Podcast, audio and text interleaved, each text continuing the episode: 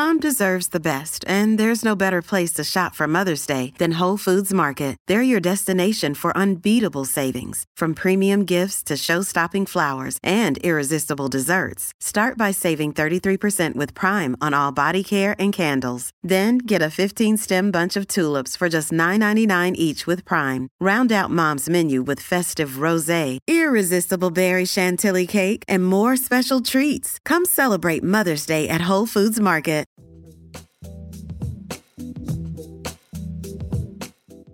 Hello and welcome to Scran, the podcast dedicated to Scottish food and drink.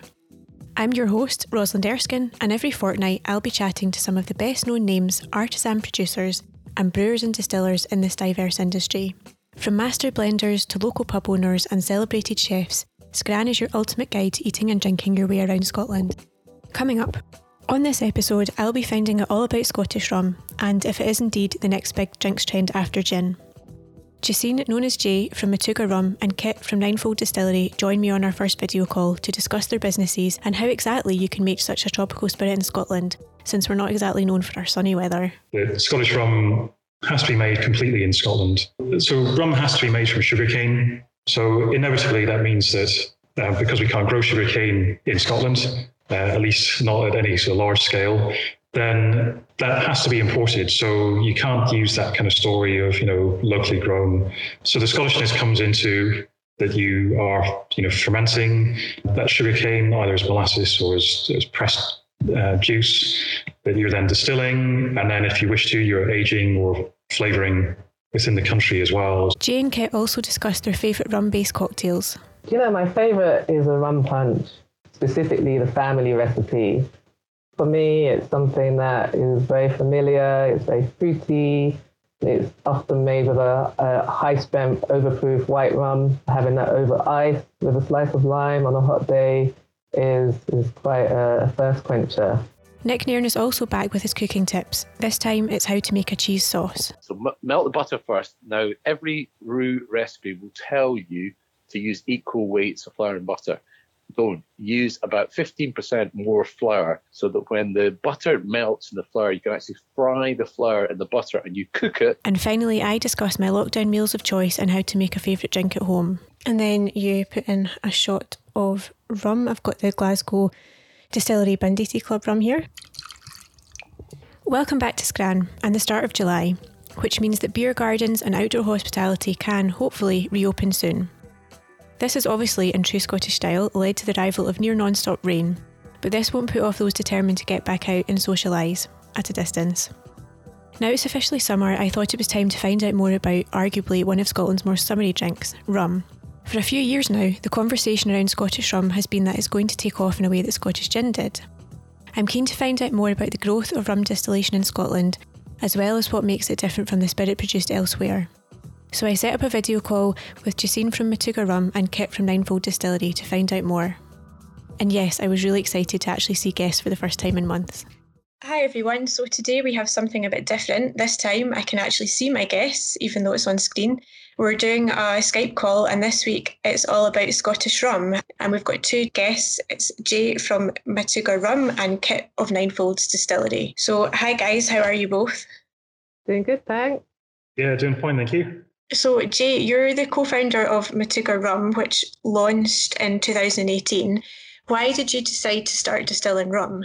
So, um, my family's from Jamaica, so I guess I've, I've had a long standing appreciation of, of rum. It's certainly the family uh, spirit, all of our kind of social gatherings. We put it in our rum cakes, we put it in our rum punch. So, certainly very, very familiar with rum. Um, it wasn't the case for my husband Paul, who's born in Uganda, uh, where they don't typically drink rum, um, although they have lots of sugarcane. They mostly drink in white spirits and whiskies, gins, etc. So I guess back in the early around 2013, Paul and I had an idea after spending time in Uganda, and uh, it was quite a, a curious thing to me that I could not get rum in the region when there's so much sugarcane. So we started looking, um, you know, further afield in terms of where does Africa figure in the world of fine spirits. Couldn't really see many rums on the global world stage. so we decided that we would we would launch a, a rum brand that was specifically linked to the region. So yeah, quite a, a curious kind of beginning. Um, neither of us had any expertise in the in the drink sector. Paul was a civil engineer. Myself, I was a corporate marketer. We just had our first child, so I was looking for something different.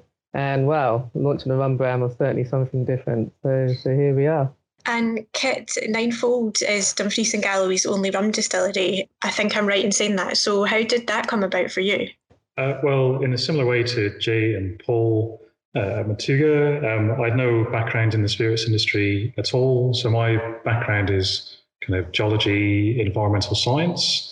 And I'd finished a, a PhD about four years ago uh, in Edinburgh and was struggling to find work after that. So I, I moved back home to my family estate down in Dumfries and Galloway uh, and was yeah looking to find work and was struggling. So I thought I'll make my own work. I'll create my own job. So there are there's some empty old farm buildings here on the estate, uh, which we looked at, at various different things we could do with them. And I guess with the strength of like craft gin and craft brewing and whiskey and things, I thought it might be quite interesting to to get into into that sector, but not do those things and do something which, at the time I was thinking about it uh, three or four years ago, rum wasn't really a, a thing in Scotland.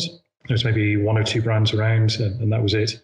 So thought this could be interesting to get into this early uh, and hope that it, it took off. Uh, so yeah, I finally ended up launching just last year, and in that two or three years from deciding that I was going to do this to actually launching, the, the um, Scottish rum scene just suddenly sprung up seemingly out of nowhere. Yeah, so you've mentioned um, gin there. So I, I keep hearing and have done for quite a few years that rum is the new gin for Scotland in terms of popularity. Is that something that you would both agree on? So just Jay first, and then I'll come back to you, Kit. There's certainly a curiosity to discover more about rum. Um, I mean, uh, myself and Paul, we've attended quite a few festivals, even gin shows over the past year. And obviously, the gin marketplace is quite saturated, and there's still a huge, incredible thirst for it. But certainly, consumers are always looking for, for new flavors, new drinking experiences, new styles. Um, and I think there's generally quite a strong interest in the craft movement, be it beer, be it spirits. So, you know, we're finding that consumers are certainly interested in, in the craft of rum making in the UK and wanting to know more, wanting to know how you drink it, um, understand how it can actually be made in the UK when they're so familiar with rums being made in the tropics. So for us, it's great because it's such a new thing in terms of us being part of a new wave of um, rum distillers in Scotland. Um, and we're right at the beginning of this movement. And as producers, we're discovering and learning, and that can only be great for the consumer. And yeah, Kit, what, what are your thoughts? Yeah, I'd, I'd, agree with, with much of that. Although I think there's more, there are more people saying that rum is going to be the next gin or is the next gin than is actually demonstrating that by buying rum. so, so the volume of gin being sold still far exceeds what rum is selling at the moment. Um, certainly from a in terms of kind of independent producers anyway. So although there's a lot of chat about it, I, I don't think that's necessarily being reflected in in sales. Um, although the spice rum category is certainly kind of leading the way, and and um, sales have picked up massively in that. But there's still still very little awareness of Scottish rum or even kind of craft rum in, in general. People's focus is still very much on gin, and that's something that people like Jay and Paul and myself are trying to trying to address uh, in in a way and to kind of make people more aware of what it is that we do and how we do it, and um, that what we make is is just as interesting or as craft as as any of the the gins that people inevitably have heard of. And do you find so kind of taking that point? I sort of find that in within Scottish drinks, like whiskey and gin, people are buying into the spirit story. So like the different casks in whiskey or the botanicals in gin can this be applied to rum production and what is it that makes a Scottish rum? Because, like you say, it's you think of like you know Cuba or like tropical places, but actually how Scottish is Scottish rum? So, okay, I'll come to you. um, I think the beauty of rum is that it it's so flexible in that way. So you mentioned, you know, if you're if it's if it's gin, a lot of the story is, is down to the botanicals and where they're sourced. With whiskey, yeah, there's a lot to do about sourcing of casks and, and so on. Rum has both those stories, or can have both those stories. Um, you can produce flavored rum or botanical rum or spiced rum or something from things that you can you can forage locally, uh, if if you so wish to, and there's a story of the casks that you can be using to to age rum in as well. So it, rum is such a versatile spirit, arguably more versatile than than many others. Um, there's there's so many variations of it that uh, yeah, you can really you can tap into whatever story it is that, that suits you, whichever route you want to you want to go down. In terms of what makes rum Scottish, for me anyway, and I'm I'm sure Jay will agree that Scottish rum has to be made completely in Scotland. So rum has to be made from sugarcane. Uh, it can't be made from from sugar beet. So inevitably that means that uh, because we can't grow sugarcane in Scotland, uh, at least not at any sort of large scale, then that has to be imported. So you can't use that kind of story of, you know, locally grown kind of source material. So the Scottishness comes into that you are, you know, fermenting that sugarcane either as molasses or as, as pressed uh, juice that you're then distilling. And then if you wish to, you're aging or flavoring within the country as well. So for, for me, for, for us, I think that's really important that, that all of that process is done here in order for it to be called Scottish. And what about you, Jay? Is that kind of your thoughts or?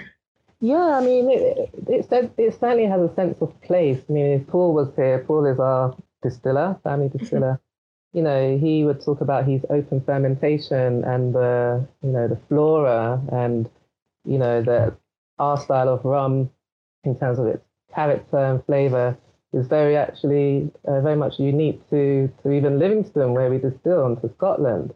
Is it a bit like so you know how there's gins that say they're Scottish gins but they're like they're buying in grain spirit. Is it is it not grain spirit but like neutral spirit? Is it kind of similar in that sense that you guys are getting the sugar cane and then you're doing all your work on it in Scotland?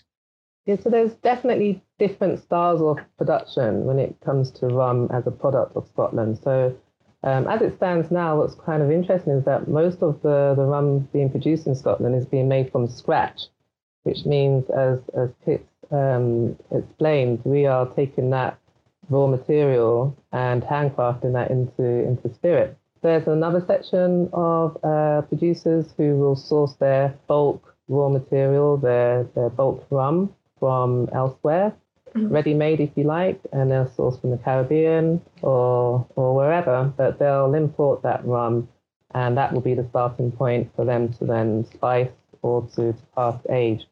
So since we're very early on in terms of Scottish rum, it's quite helpful actually for producers, buyers, and consumers to actually understand how rum is being made in Scotland.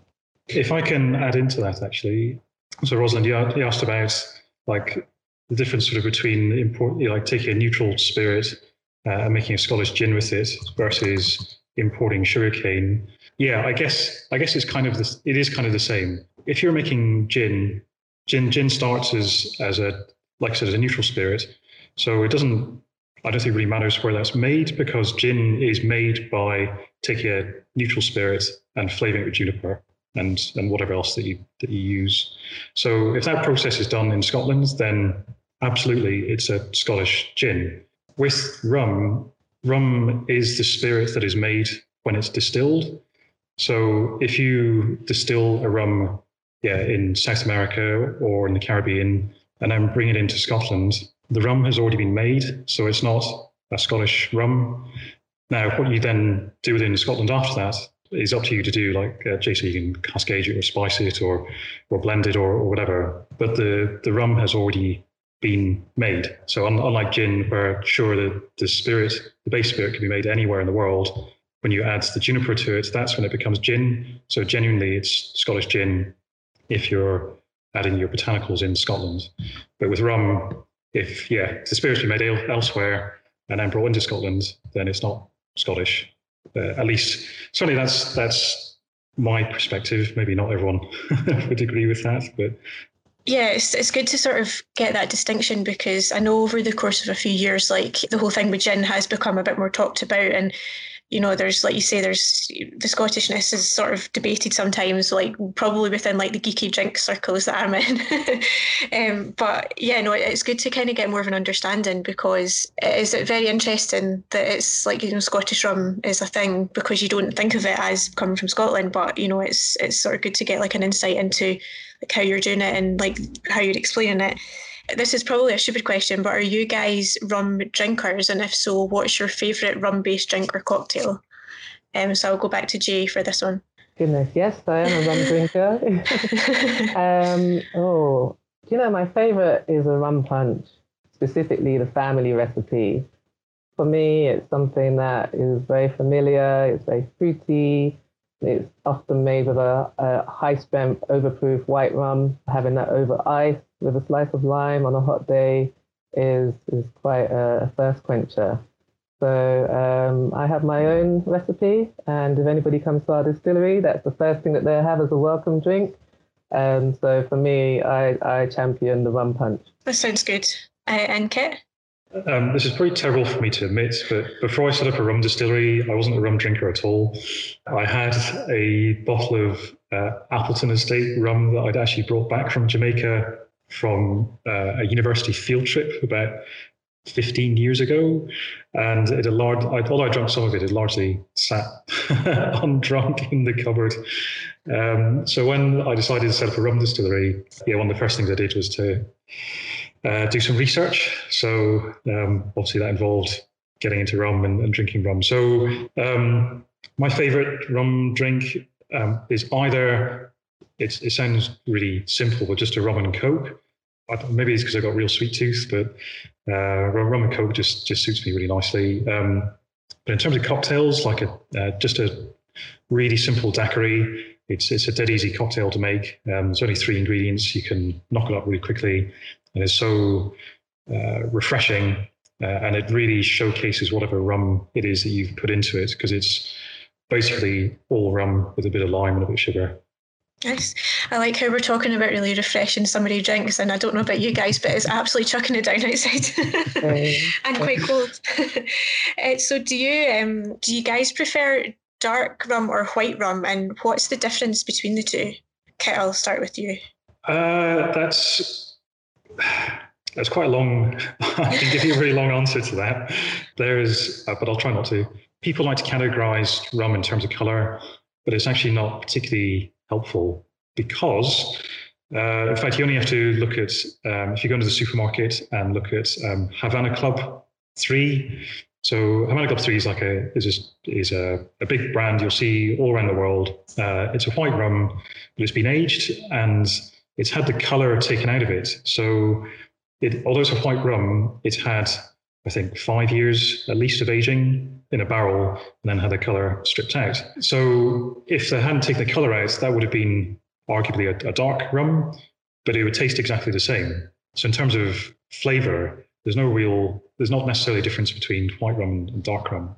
And equally, you could take a white rum, add caramel color to it, and turn it into a dark rum, and it would taste exactly the same as, as the white rum that it started with.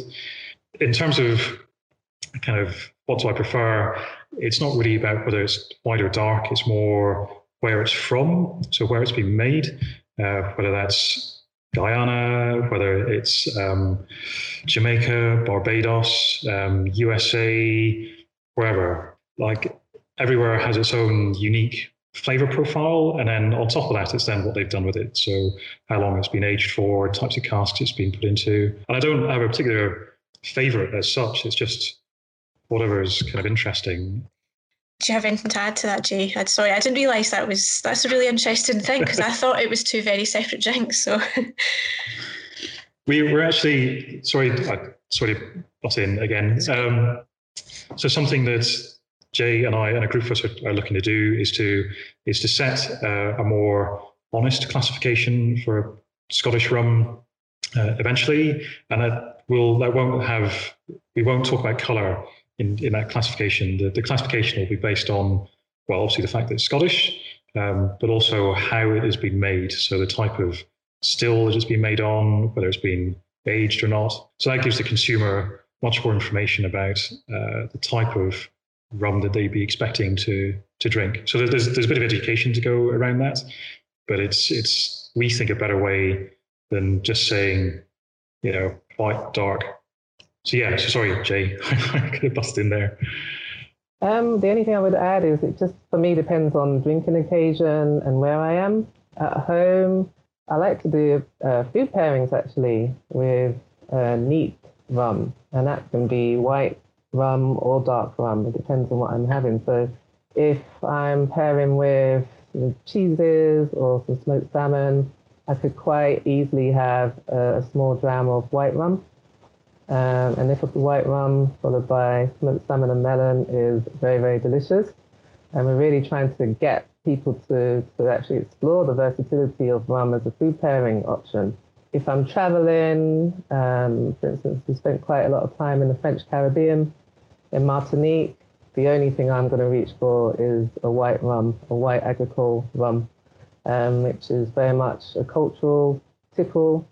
And again, we're always learning that in France and in the French Caribbean, there's a specific uh, white rum served that I just love, and it's called a, a tea punch, a petit punch. And it's a triple shot of high strength white rum, a teaspoon of sugar, a slice of lime, and you just let that steep and mellow. It sounds intense, it is, but you're always going to have that with food, hot foods, hot snacks, and it's very durable. So for me, I just love combining uh, white rum um, or dark rums with food, and I think it's certainly an area for foodies to explore. That's quite exciting. Yeah, definitely. I've never tried that before, so we need to give it a go. Uh, so, speaking of um, different types of rum, Jay, you've just recently released a new range. So, can you tell me a wee bit more about that? Sure. So, in the beginning, we had our Matugga rum range, um, which really is about cask aged spirits. So, Paul, our distiller, he's actually, I'm going to out him, he's a whiskey man at heart. Um, but my family have brought him towards rum. So what you have in Matugga are very, very complex, flavoursome spirits. Um, they're quite bold and in your face. And uh, what we have wanted to do for quite some time is is um, launch a companion brand, which probably slightly more accessible to to newcomers to rum. So we have launched Liv, L-I-V, Liv Rum, which is a bit of a nod to place. We are distilling in Livingston, but live in the Nordic regions means life and living. So it's a very um, lively, dynamic name we thought for a brand. So um, completely different style to Matugga rum in that at the center of it, first time we've launched a white rum. So we've got a regular spent white rum, 42.5%, and one that's a little bit more potent, um, Navy strength version, which is overproof at 57.5%. And so the white rum becomes a canvas for lots of experimentations. We've done a spice version, and uh, we are going to be launching some Liv rum liqueurs next month. Um, which sees us foraging around Scotland for flavors and fruits and botanicals. So there's a honey and lavender rum infusion, and also a raspberry and hibiscus rum infusion. So a little bit of a nod to what we've seen happening with the Genaissance and, and gin. We've chosen to to make our rum liqueurs quite pure in that they are all natural. Um, so we're in West Lothian, which is I don't know if many people know it's very much a, a honey county. There's lots of beekeepers locally. We've got lots of lavender. Um, we've chosen raspberry. There's you know berries all around Scotland. So yeah, we've been having quite a lot of fun with that and getting quite a good reaction. Yeah, sounds good. Um, and Kit, what rums are in your range? And I know that you did a charity cask sale recently, so could you tell us a wee bit about that as well? Yeah, my only offering at the moment is is a, a white rum, so it's an unaged pot distilled rum, which I, I bottle forty percent, uh, and it's very clean, smooth, easy drinking spirit, um, accessible, I think, to to a lot of people. And I'm working on a splash drum, so that'll be that'll be coming hopefully fairly soon. I've been working on that since the start of the year, uh, and I think I'm nearly there with it. But yeah, the the the real long term goal of the distillery is to do cask aged releases. Uh, so I've got a, a, warehouse here that'll, I think, store about 300 barrels in it. So that that's really where I'm, I'm aiming for is is with those um, sort of barrel expressions. And yeah, I let's see, back at the start of yeah, start of this month, start June, um, I took the first five casks that I laid down in September last year. Uh, I just took uh, equal measures out, out of them and did just 10 bottles out of those five casks. Uh, and I released that uh, to raise money for, for charities. I raised about £1,700. Uh, half of that went to um, the Ben, um, which is a charity who supports uh, people in the trade obviously they've been massively affected with uh, the coronavirus and you know lots of people's livelihoods are, are on the line. So I, I, wanted to at least give a little back into them uh, and then the other half of the money i raised went to a local charity called the food train. Uh, so they uh, they deliver basically people shopping to them uh, largely uh, older people who can't get out of the house uh, normally, and of course with coronavirus are, are extremely vulnerable. So, I, when I've been doing shopping for my parents during the coronavirus, I, I see the, the, food train every day that I'm in, or every time I'm, at, at the supermarket. So I, I wanted to. Uh, to help them out as well. So yeah, that that was was a good success. The the ten bottles sold out within about five minutes of going online, uh, which is great. And uh, come September, I'll do a single cask release, uh, which will be my first one. And I don't think it'll sell out quite as quickly, but uh, you never know. And do you think there there will be a, a market for like the secondary, you know, like the secondary market in whiskey is pretty huge. Do you think there will be a market for that for rum, like in the future? I'm I'm sure there will. I, I think the the issue is scale. So even a small whiskey distillery, because their their only product is cask aged. You know, I mean that's the definition of whiskey, isn't it? It has to be over three years in a in a uh, in a wooden cask. So the amount of product and the amount of casks they have compared with um, currently what um, at least the rum producers I know in Scotland, you know, it's a different scale. So you know, when I come to do uh, cask releases, I'll only have like one cask, one barrel, which I'll need to find a. I'll, I'll probably end up refilling myself, but trying to find a, a home for that may be, may be tricky on the secondary market. I'm sure eventually, sure that I think there will be a, a good tie between uh, whiskey distilleries and rum distilleries in, in doing cask swaps and things. Uh, but in, in the, in the short term, yeah, we're yeah, like I said, it's, it's a different scale that, that we're at. And um, so you've both kind of said in the beginning that you're relatively new to the drinks industry in the terms that you were kind of doing other things before this. Um, so what have been the main challenges and the main positives of um, getting into this industry? Um, Jay, we'll go to you first. I'll start with the positives. Um, the rum community is fantastic. Well, I've been in it for about five years now. You know, there's, a very passionate kind of groups of, of rum lovers who follow rum festivals around the world that we get to meet. You know, always learning about new styles. And uh, there's a lot of camaraderie, certainly amongst the brands, not just in the UK, but in Europe and, and globally.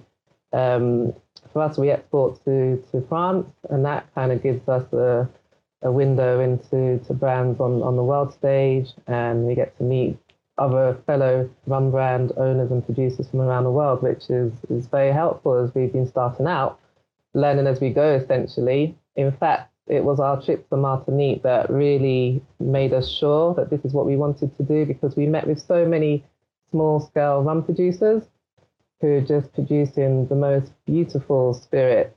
Um, you know, and, and Kit mentioned scale, they're, they're tiny and their output is, is amazing.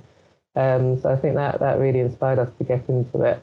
On the challenging side, I mean, as a distillery owner, that just comes with all of its challenges. You know, running this sort of operation in a territory that's very unfamiliar for rum making. You know, my husband has had to learn how to, to make rum in a, a cooler climate.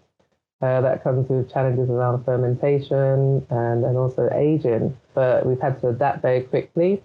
I think as as Kit mentioned earlier, because what we're doing is so early stage, getting not only consumers to understand that you know, UK made, Scottish made rum can be held up with some of the great rums around the world, but also buyers and wholesalers to understand our craft. You know, it's, it's a big undertaking on the education side, get people to understand that, you know, it's a certain price point because they're lovingly handcrafted from scratch or, you know, it's, it's artisanal.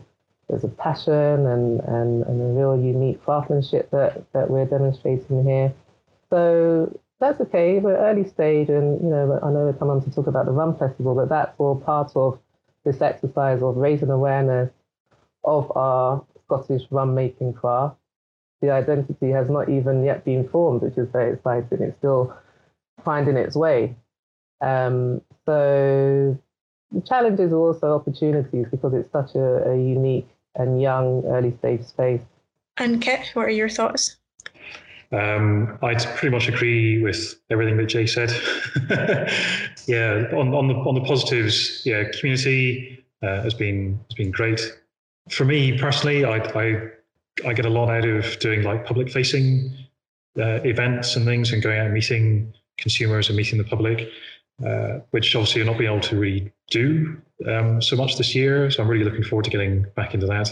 Uh, but it's it's great seeing people's uh, perception is being changed uh, when they're maybe skeptical about rum or about your particular product and they have a, a taste of it and you can see like their you can see their face uh, involuntary just completely change you know to one of either surprise or delight or or even a, a face you're not quite sure what it is they're pulling uh, until they go you know they, they then tell you what it is that they're thinking so i i I get a real kick out of that. I really enjoy that, that side of things. There's massive challenges on the other side.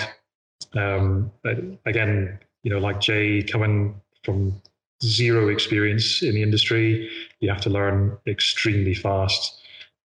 So yeah, and that's to do with um, you know obviously the legal side of things and the paperwork side, uh, as well as just simply you know how you market yourself in a very competitive market, and, and that's not just competitive rum market. That's the whole spirits and alcohol category uh, as, as it is. So yeah, that they're they're big big challenges. Um, but ultimately, like Jay said, it's about education and, and awareness um, and trying to do our best to to improve that amongst consumers because uh, then that makes you know our lives easier, I suppose, when it comes to um, actually selling our product, which is kind of what we're here for.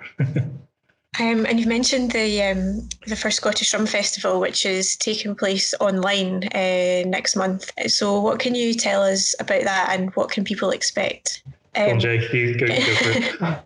the origins is that as a as a group, we we came together to think of ways that we could promote what we're doing.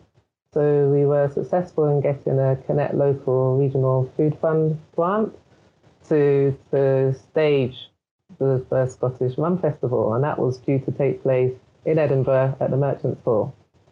Not happening. So rather than wait another year, we decided that we'd pivot the event online. So really excited to be to stage this virtual experience. It's I guess you could call it edutainment. It's going to be a, a full day of talks and tastings for rum lovers and novices um, who really want to understand what, what Scottish rum is, is all about. So we have 10 exhibiting brands, as we would have done with the physical event. But at the heart of it, we are showcasing those brands within a um, festival tasting set. So as you buy your ticket for the event, you get this um, expertly curated tasting set featuring different rum styles out of Scotland, which is really exciting. You've got your white rums, we've got uh, cask age rums, and spice. So we think it gives provides a good introduction to, to the different styles of rum that's been made in Scotland. And then on Saturday the 25th, we'll invite, 25th of July, we'll invite ticket holders to, to join us online um, between half 12 and 9 um, for a really well thought out, we think, um, curated program. It's going to be hosted by Peter Holland from the Floating Rum Shack, who's um, a rum educator and enthusiast. And he will be joined by the distillers, uh, many of the distillers from around Scotland that are, are making rum for conversations and tastings and, and um, demonstrations. Um, we're also really excited that uh, Dave Broom, um, internationally known spirits expert and educator, will also be um, part of the program. Um, so he is uh, really getting into um, Scottish rum in terms of its history and um, what's happening now. And he will be providing some great insights on Scotland's heritage with rum and the exciting movement that we're seeing now. We're also going to be joined by uh, Mungo Hi-Fi out of Glasgow, providing some uh, entertainment. So we want to create a virtual experience that's slightly different um, and one that will help the public to to have some strong takeaways around what's happening in Scottish rum. Um, but also, you know, people taking a day out of their weekend, we want them to be entertained as well. Sounds good. And Kit, you're you're going to be part of this, aren't you? Uh, yes, uh, I'm I'm along for the ride mostly on this one. um, I'll, I'll, be involved. There are we've got um, ten Scottish rum producers uh, involved, of which the majority of those all make rum from scratch in Scotland, uh, including myself. Um, so yeah, it's it should be a really good way of um, doing kind of meet the maker thing, letting consumers as they are drinking our spirits, they can drink along with the people who make it. You know, I, I think, which I think is a is a really great way of great way of doing it. So, yep, I, I think actually I'm in the program, I'm first up, so I've got the the task of no pressure uh, setting the tone for the whole thing. So I'll, I'll put my professional face on and uh, try not to crack any any bad jokes. But I think it's going to be really it's going to be really special, and the fact that it's the first Scottish Rum Festival as well, I'm hoping that there's going to be quite a bit of buzz around it, and if we if we smash it on the day um, that's uh, come next year, we can do a, a proper physical event and um, yeah, get a lot of people at, at that as well. I forgot to mention that um, we'll be donating some of the proceeds to the Ben. Um, Kit mentioned the great work that they're doing earlier, so five pounds from every ticket goes to to support their great work. If you're a whisky lover, there's nothing quite like the Scotch Malt Whisky Society. The original game changer, they are the leading whisky club, bringing 27,000 members around the world together at a socially acceptable distance. Join their family of whisky adventurers now and enjoy memorable whisky experiences that open your mind and challenge preconceptions. An impressive collection of whisky that you can't buy anywhere else that changes every month, as well as great virtual gatherings and tastings and whisky stories to keep you educated and entertained. Go to www.smws.com for more details on how to become part of the Society's global community. And if you had um, advice to give anyone looking to getting into distilling rum, what would what would, what would be like the key the key pieces of advice you would give people? So I can kick off. Um, number one is get to know rum beyond one brand. You know, really explore the category, and um, you know whether it's English style, Spanish style, French style there is so much to discover. So I would advise anybody to, to get that education, whether it's through books, touring rum festivals. That's what we did. We went to rum festivals um, in the UK and overseas. So that by the time that we started producing, we knew rum and we knew exactly the style of rum that we wanted to make. Just school yourself, educate yourself. You know, I think there's obviously traditions around rum and there's rum references, but there's there's always space for innovation. But you know, certainly it's about understanding how to make rum well. I would say. Um, and understanding the craft as it applies to making it in the UK as well, because it's obviously a very different environment. So, knowledge on all levels, I would say. Yeah, I would. Um, to to that, I would add to to speak to other rum producers. Uh, you know, we generally we're quite helpful, friendly bunch, and certainly I, have you know I've had I, I, have a lot of time for uh, people who are looking to set up uh, a new brand um, or new rum business, and if they want to get in touch, to have a chat with them about the, the pitfalls, the challenges, and, and so on. Um, it's, it's always good to engage with those who are already already in, in the industry. But there's another bit of advice I'd give to anyone looking to get in: don't expect to enter the market and make a lot of money. Uh, rum is nowhere near what gin is at the moment. Uh, like like we were talking right back at the start um, of this conversation, the gin has been massively successful, and rum has been talked about in the same way as gin, but it has yet to happen. Um, it may never happen. Um, it might do. I mean, that'd be great. But I think people need to be really realistic about the type of business they're looking to set up, the amount of money that they're putting into it, and what they're going to get, what they're going to get back out of it. As long as people are, you know, are kind of realistic about what they're trying to do uh, and are honest about what they're doing and how they're doing it, then yeah, just go for it. Um, and we've got a section of the podcast called Desert Island Drinks. And I'll start with you, Kit. It's if you could take three drinks onto a desert island, what would they be and why? and they can be oh, if you want them to be. I'll, I'll, go with the boring one. So I'd take water, obviously. That'd be drink number one.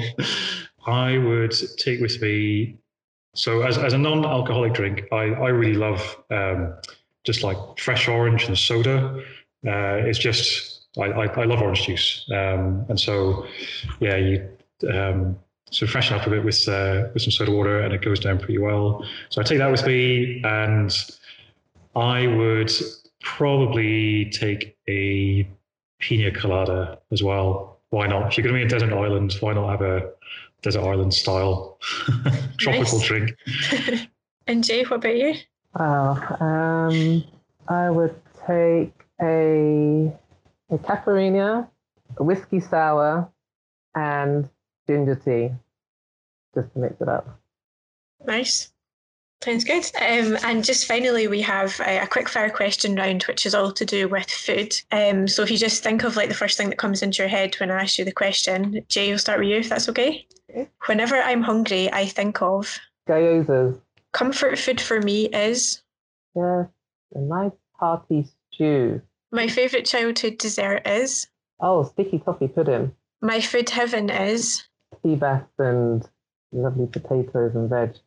Yummy. And my food hell is? Liver and Brussels sprouts. Oh. All on the same plate. that would not smell good. uh, and Kit, if we just go over to you, mm-hmm. you've had some time to think about this now. Yeah, I don't know to not.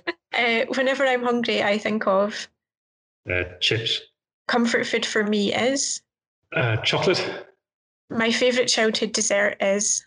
It'd be like meringues with uh, strawberries and cream. My food heaven is. You know, I'd probably go with uh, fish as well. Um, smoked salmon. And my food hell is. Seafood. Oh. Yeah, that's fine. I, am still. Yeah, which is, which is quite so. It's quite broad. I mean, I, I love I love fish, but anything beyond that, I really struggle with. Yeah, I'm still waiting for someone to say coriander, which is my food hell. But what about guacamole? Guacamole. Yeah, full of coriander. Oh, so you can sometimes find it without it, but yeah, if it's got uh, it ah. in it, I'm like, no, absolutely no way. Okay. does it does it taste of soap to you? Is that the? Yeah, completely, yeah. and it's far too strong. Even like the smallest bit, I'm like, oh. Wow, I love coriander. Yeah. Anyway, um, thank you, Jay and Kit, for being my guest today. It was a really interesting chat about rum, and I've certainly learned a lot. And I'm looking forward to um joining the festival and finding out more about the different producers. So thank you very much. Thank you. Thank you. That was a great chat with Jay and Kit. I'm really looking forward to trying different rums at the virtual festival. And I don't know about you, but I had no idea about the differences between white and dark rum. Here's hoping we soon have the weather for a refreshing rum punch. Now from drinks to the kitchen, as Nick Nairn shares his cooking tip. This time it's how to make a delicious cheese sauce. My name is Nick Nairn, and these are my cooking tips for Scran listeners. Okay, so cheese sauce you need butter and flour melted. So m- melt the butter first. Now, every roux recipe will tell you to use equal weights of flour and butter.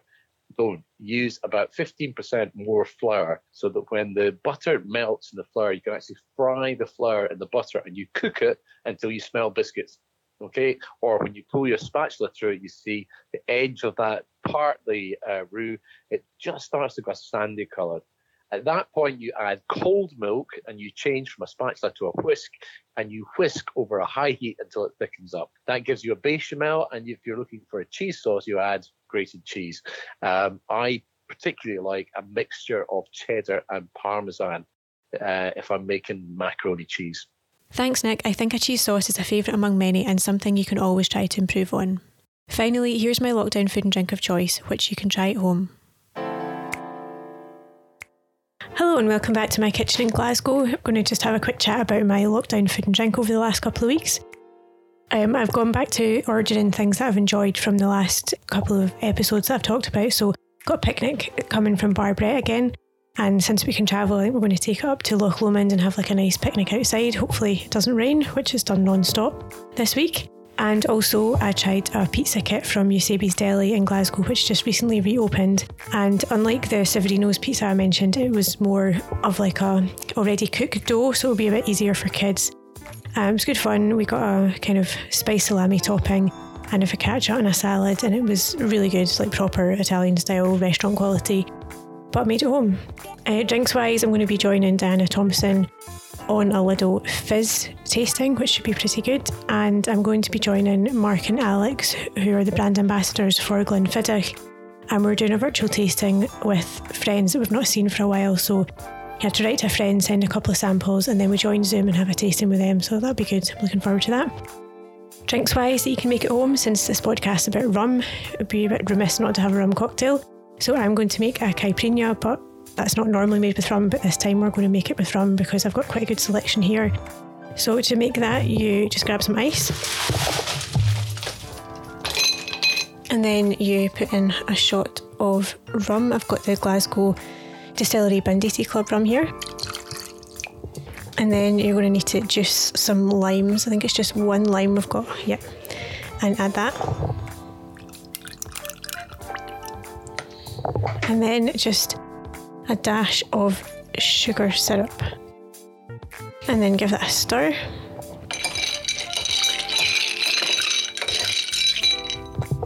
And enjoy. Cheers.